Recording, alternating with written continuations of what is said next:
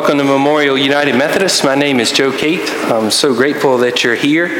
Aaron Knight is our new children's and family members, family ministries director, but also our choir director. And if you put Aaron in charge of children's choir, you'll get around in children's music, which is pretty amazing. Um, covering the uh, uh, little guys choir is me playing the guitar, and we're mostly just having fun, having a good time. Uh, we believe in several things um, radical hospitality. Uh, if you're up from the low country, we're so grateful that you're here and uh, hope you have a safe travel uh, back. I hope it's pretty simple uh, when you get back. Um, we have a pictorial directory, but not today. Okay? It won't be today. And it won't be next week. The reason why is we are working to get absolutely the best information possible and the most pictures possible. It's going to take us until after Consecration Sunday to have the most uh, accurate and the most addresses uh, in the back of the book. And we know that that's a big reason why you turn there. It's also going to give us a chance to get more pictures of people who are joining us so that it can be the most accurate. So we hope to turn everything in, all the information in for the directory at the end of November. We hope to get our directory back at the 1st of January. So it's, it is coming, but it's going to be a little delayed so that we get it right. I'm going to call on Aaron to celebrate supper at 6. Thank you, Joe. And again, I'm Erin Knight, Director of Children and Family Ministries, and a few other things. um, I am delighted to share some good news. First of all, we had a very successful supper at 6 last week. Um, over 80 in attendance heard the James Brothers sing uh, the old school a cappella duo. Uh, if you missed it and want to hear the performance, it has been posted on Facebook. We can get that on our website and, and share it with you that way. Next month, um, hope you'll mark your cal- calendars to join us for our November supper at 6, the first Wednesday, and um, we'll be thinking about thankfulness at that one. Um, I also wanted to mention the Fall Festival is coming up. If you would like to volunteer, there has been a Sign Up Genius um, sent out. I'll be posting that again this week on Facebook. But we would love your help, and thanks to all of you who've already signed up. We've gotten a lot of support. But maybe the most exciting news is that you're going to see a transformation of our children's spaces over the next few weeks. You may have seen us preparing for that already. Um, but we are going to have Allison Duncan, uh, a church member who is also an art teacher, lead the Greer High National Art Honor Society and Art Club students in painting murals for our children. The first one will be in the straight room, but the other three classrooms upstairs for children will follow, and they all have a water theme. I think your kids are going to really respond respond to this. It's exciting um, to us adults because the space is really going to be lifted up by this color and uh, creativity. And we're going to pass around a drawing for you to look at. Um, I have some helpful assistance on the front row. So it will be a Fishers of Men theme in this main room where we gather on Sunday night. So you'll see a silhouette of Jesus and the disciples on the left wall that will transition in the middle to water and waves. And then the water will transition into fish. At first, it will be three fish representing the Trinity, and then those will multiply all around the room. Um, I'm just so excited. And I didn't pass around this one, but here's what our fish will look like on the walls. Um, they'll have a lot of movement and color. And um, I couldn't be more grateful to Allison for helping me firm up an abstract idea and make it a reality. Thank you. Our spaces are so important when people visit us, and our spaces are getting cleaner and brighter and more fun and uh, in, in every way, and I'm grateful for that. We believe in intentional faith development, and next Sunday is an important Sunday during the Sunday school hour. I want to encourage all of you to come here at 10 o'clock. All adult Sunday school classes that are willing and able. If you'll come to the sanctuary because Bishop Willimon is coming next week. He's the author of the book that we've been studying uh, for the last two months. It's a historic event for a bishop to visit any United Methodist church. And if you come to the 10 o'clock hour, you'll hear him. Uh, you can engage. He'll talk a little bit about the book, but you can also ask him questions. And uh, any adult Sunday school class, I would encourage you uh, to come here.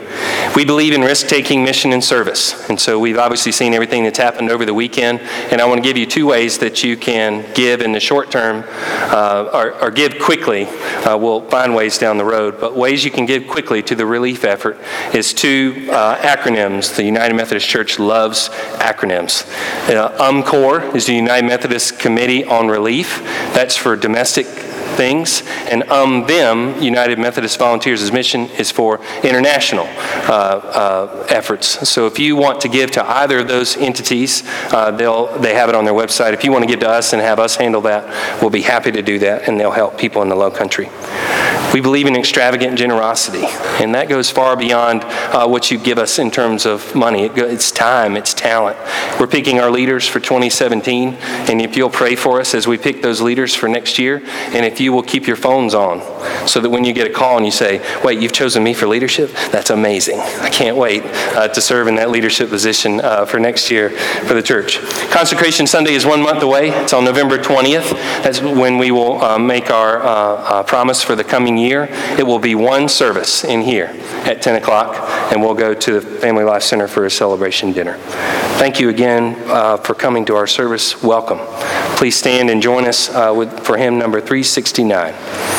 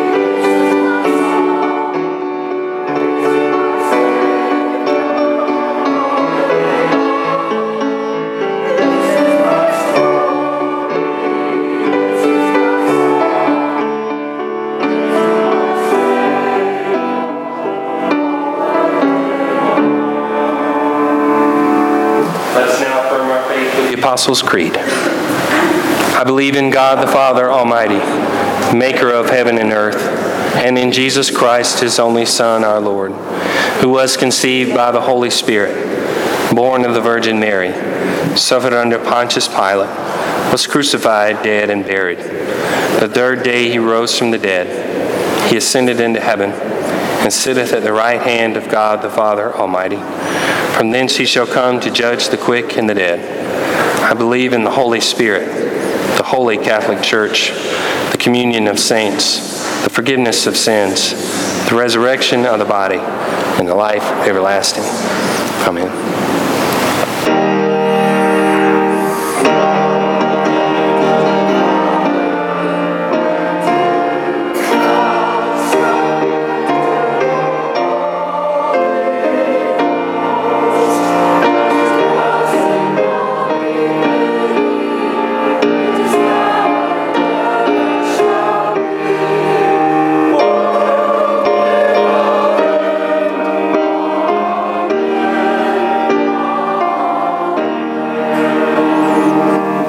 Please be seated.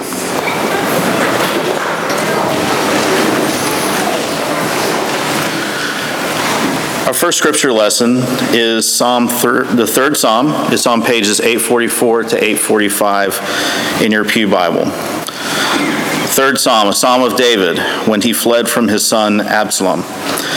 O Lord, how many are my foes? How many rise up against me? Many are saying of me, God will not deliver him. Selah. But you are a shield around me, O Lord. You bestow glory on me and lift up my head. To the Lord I cry aloud, and he answers me from the holy hill. Selah. I lie down and sleep. I wake again because the Lord sustains me. I will not fear, fear the tens of thousands drawn upon against me on every side. Arise, O Lord, deliver me, O my God. Strike all my enemies on the jaw, break the teeth of the wicked. From the Lord comes deliverance. May your blessing be on your people. Selah. This is the word of God for the people of God. Thanks be to God.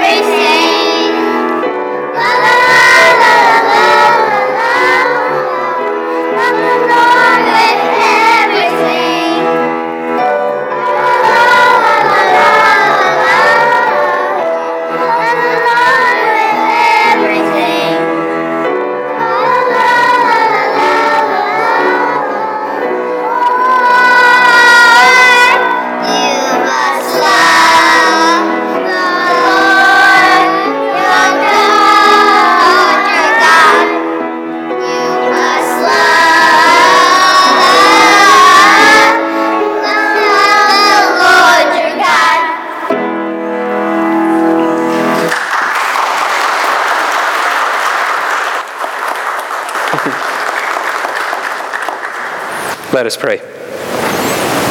Lord, we thank you for this day and for this house in which we may gather. We consider those throughout our state and our nation and the world that cannot gather this morning due to the storm. We ask that you be with them, be present.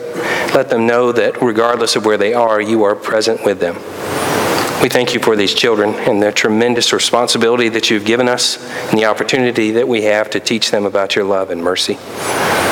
Bless us in our worship of you, our songs, our prayers, our reading of the text, our proclamation, that it may honor and glorify you. Inspire us this morning, Lord, as we pray the prayer your Son taught us to pray. Our Father, who art in heaven, hallowed be thy name. Thy kingdom come, thy will be done, on earth as it is in heaven.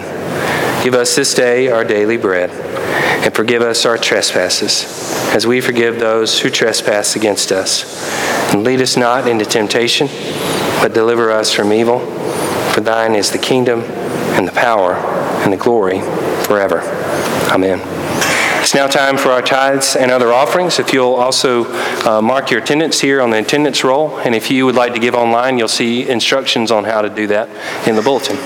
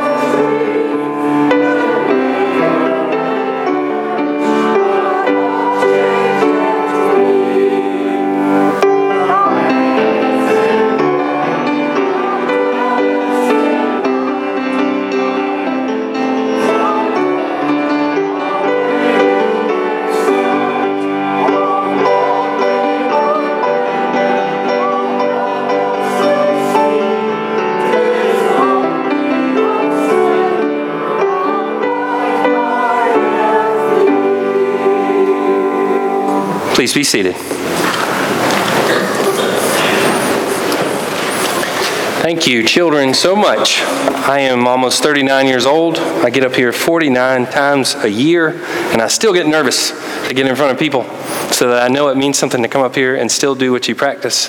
Thank you, Aaron, for all the preparation. I'm grateful for choir members that get to sit with their family because the children are singing today, and I'm grateful for choir members who stayed up here because it feels awfully strange and lonely up here when they're not up here singing, uh, singing hymns with me. Thank you both. We continue in week eight of our series Fear the Other, where we're looking at themes in the book by uh, Bishop Willimon, um, Fear the Other. He will be here next Sunday and will preach in the 11 a.m. service. He'll preach in this service, and so I encourage you to be here. We're looking at a familiar text today, potentially with a different angle, uh, so I encourage you to read along. Uh, we're looking at Luke chapter 10, starting with verse 25, and you can find that on page 1612 or somewhere around there. Some of our Bibles are a little different. And if you'll keep your Bible open.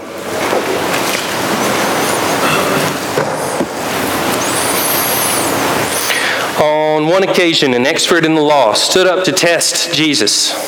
Teacher, he asked, What must I do to inherit eternal life? What is written in the law? He replied.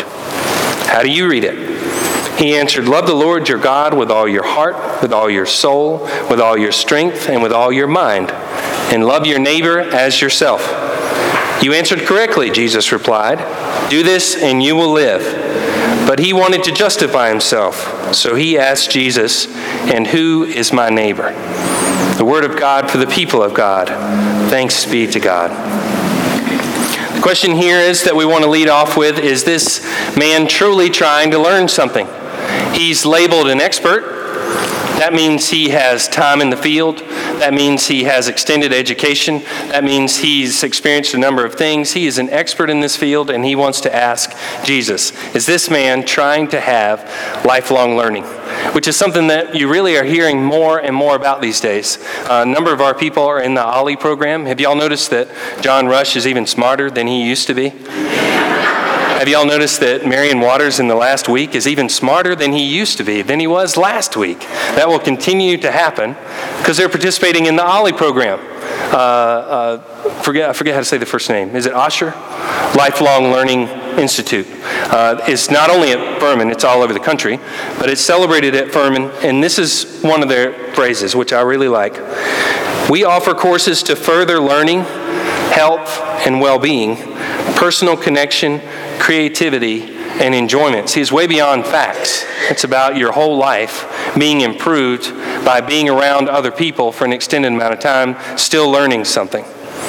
We promote engagement and enrichment in a community where learning never retires.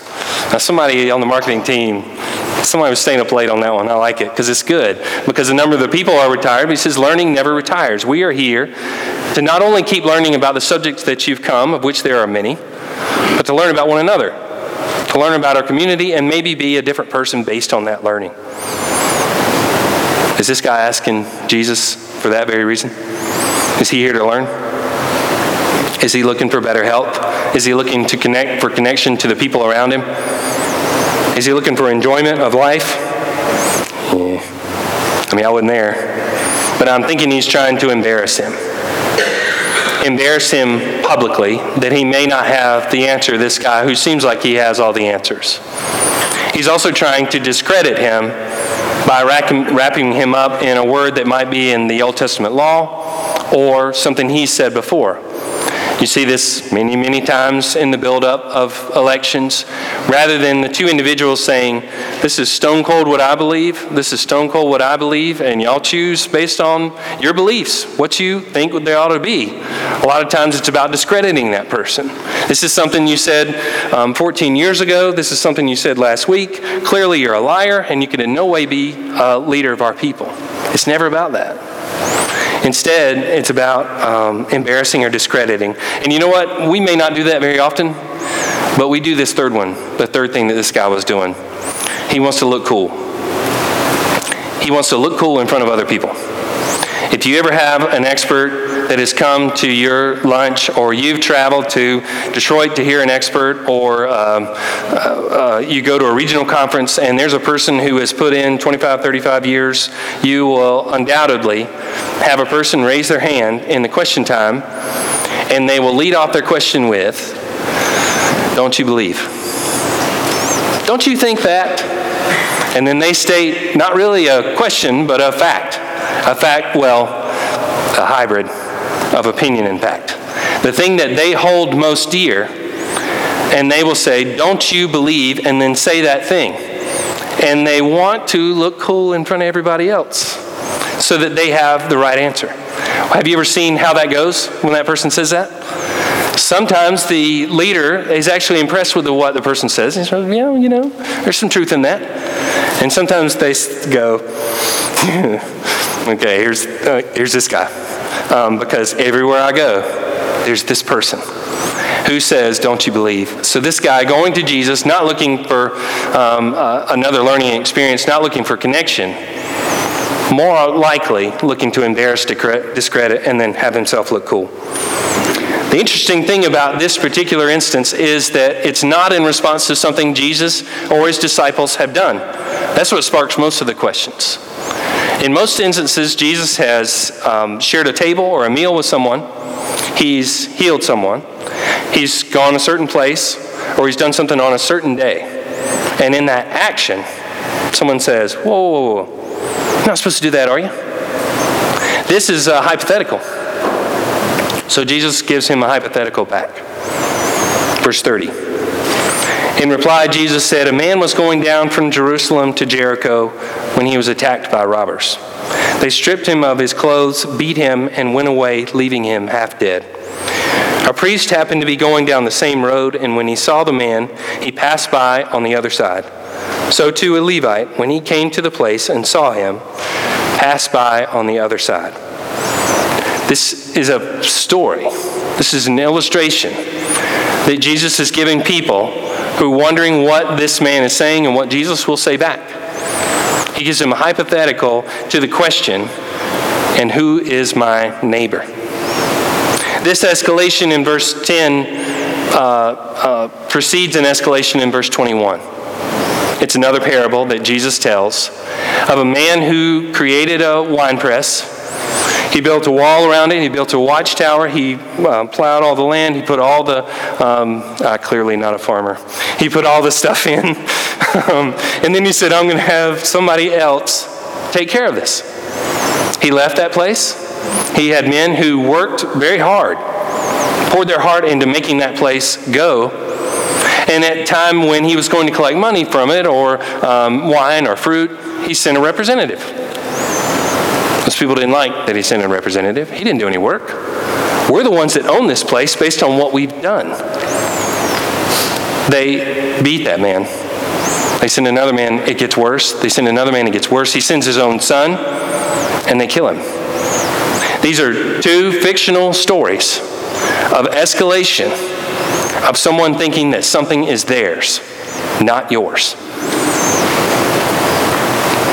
We do that when we don't care what someone has to say, or we don't care what they think, or we think we've put way more time in than they have on a particular subject, and we don't care what, they're, uh, what they want to add to it. The interesting part of that story is that the leader, the religious leaders, stay out of it. The priest goes around. The Levite goes around. We've made fun of them a bunch of times. Church people made fun of them, ministers made fun of them, all kinds of people made fun of them. People who've written books that made fun of them for going around and not engaging that person. But truly, they were trying to stay ritually clean. So we've got the um, uh, obsession with uh, hand sanitizer. We're trying to stay uh, germophobically clean. They're trying to stay ritually clean. And by staying away from certain elements, they can remain ritually clean. By staying ritually clean, they can approach God on behalf of humanity. By staying ritually clean, they can approach humanity on behalf of God. And if they do anything to mess that up, then they won't be able to be the intermediary between the two. So the priest and the Levite do exactly what they're supposed to do according to the law, maybe not according to um, the human spirit, human nature, but according to the law that is placed before them, they go around and uh, try to stay clean. The instruments of God maintain their status, but provide no hope to this man. Then he says, A Samaritan came along, and there's a key word. This is someone these people do not like, never have liked them. Try not to associate with them, Don't want to talk to them, Don't want to learn anything from them, Don't want to share a meal with them. Jesus says, A Samaritan came along, and this is what he did. As he traveled, he came where the man was, and when he saw him, he took great pity on him. He went to him and bandaged his wounds, pouring on oil and wine. Then he put the man on his own donkey, brought him to an inn, and took care of him. The next day he took out two denarii and gave them to the innkeeper. Look after him, he said, and when I return, I will reimburse you for any extra expense you may have. How many expense account? How many of y'all have expense accounts? How many of y'all travel? How many of you stay in a hotel? Does your company ever say, whatever you do, it's cool? We'll get the room and we'll get all your meals, and uh, any other time you swipe the card, yeah, go crazy. Now they say, um, we're paying for your room and maybe taxes. And that's the end of it. And anything about that is on your card. Anything you're doing is on your card. You notice the amazing uh, to use one of our words, extravagant generosity that this guy says. He gives him money for now, and he says, any other way that his tab grows, I'll pick it up when I come back by. That is over the top more than uh, any of us, uh, more than likely, would be willing to do. This is a man who would not have been helped were he bleeding and on the side of the road because he's a Samaritan. The expert in the law would not have helped him because he would have known he had to stay ritually clean. The religious leaders would not have helped him for the same reason that I just told you. What if those guys going home from uh, working hard in the vineyard in chapter 21, you think they'd want to help that guy? Nah, they're not helping that guy. This Samaritan went over the top in a way that no one would for him. All those people are seeking the same thing their own agenda. Verse 36. Which one of these three do you think was a neighbor to, to the man who fell in the hands of robbers? Jesus asked this question. The expert in the law replied, The one who had mercy on him. Jesus told him, Go and do likewise. So maybe he wasn't there to learn something, maybe he was. Regardless, he did. He learned something about the definition of neighbor. So if you asked us literally, who are your neighbors? Jeff and Nella are on our right side, and a chiropractic office is on our left side. Friendly people from Mount Pleasant are across from us, and awesome people um, uh, with a big German Shepherd and tiny dachshunds. Uh, that walk at the same time, or uh, this way across from us. German Shepherds walking like this. and the dachshunds are going, this is, so awesome. They are our neighbors. If you look at our address, and we've had many addresses across the state of South Carolina and had many neighbors. And in fact, due to the, to the number of times that we've moved, we've actually moved in two different appointments within that appointment for some strange reason. So we have never lived in the same home since 2004 for more than two years. Lived in the same town, but we just keep for that very reason, I don't get as attached to neighbors because I know sometime down the road something's going to happen. Literally, we have neighbors. But what's he saying? Okay, so yeah, I got the people on left and right. Um, and then I guess the people who are in the same religious belief as me, right? Those, yeah. Same political belief as me, right? That's it. That, that's enough people. My neighbors are enough people to have to put up with. He said, and Jesus tells this story to give him that definition. So here's some reminders. We cannot earn the gift of life, nor the mystery of creation that has been given to us. Any of y'all earn that one? Any of y'all put it together? Hmm. It is entirely a gift. We can't earn eternal life. That's what's so interesting about that phrase that he leads off with. What must I do? What kind of action do I have to have in order to inherit something that's given to me? Can't earn eternal life. It's a gift. We are not the initiators or the owners, but we forget. You know why? Because the sun comes up and down a couple times when we're in the same spot. And we think, well, sun's come up and down for a good 30 years while I'm sitting in this spot. I think I own this spot. Creation ex- pre-existed us forever. Love pre-existed us forever. The gift pre-existed us forever. It's our response to it. So if we want to justify ourselves, if we want to stay clean, if we want to claim these gifts as our own, then we aren't doing our best. If we, if we understand that everything has been a gift, if we want to give extravagantly, if we want to risk potentially getting harmed emotionally, then we are doing our job. We're extending that word out. So I'm not going to make fun of you for driving past someone or walking past someone or wondering if someone is truly out for the good because I've done all those things. In fact, there are a number of books out now about how we um, can actually harm someone by just continuing to give them something. What I want you to do is think about what is the thing that is truly harming this individual. How can I pray for uh, uh, fullness of that individual? What's truly harming me? How can I pray for fullness for my heart and my life? How can I be grateful for the gift that's been given to me? And how can I be generous with all the things that have been bestowed upon me? Then you'll be thinking like a neighbor. Let us pray.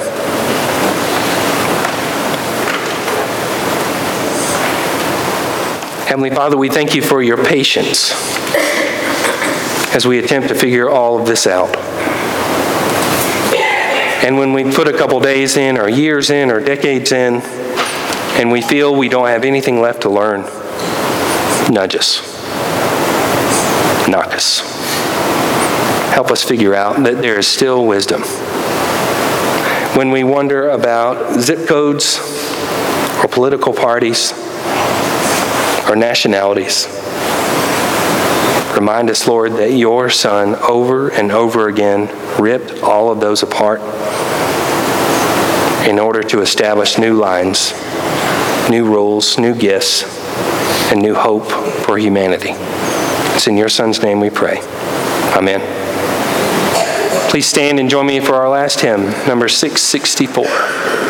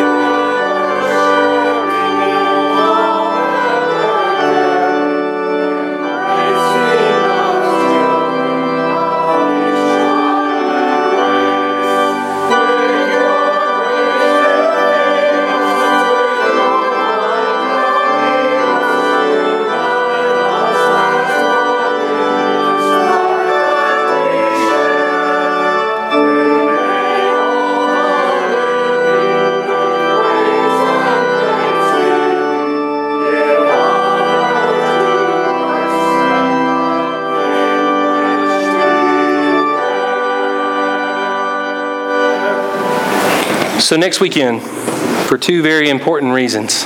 One, because it means a great deal uh, to me to invite a bishop to come. I'd like you to come. I'd like you to come for you because he's one of the most entertaining people I've ever heard in my life.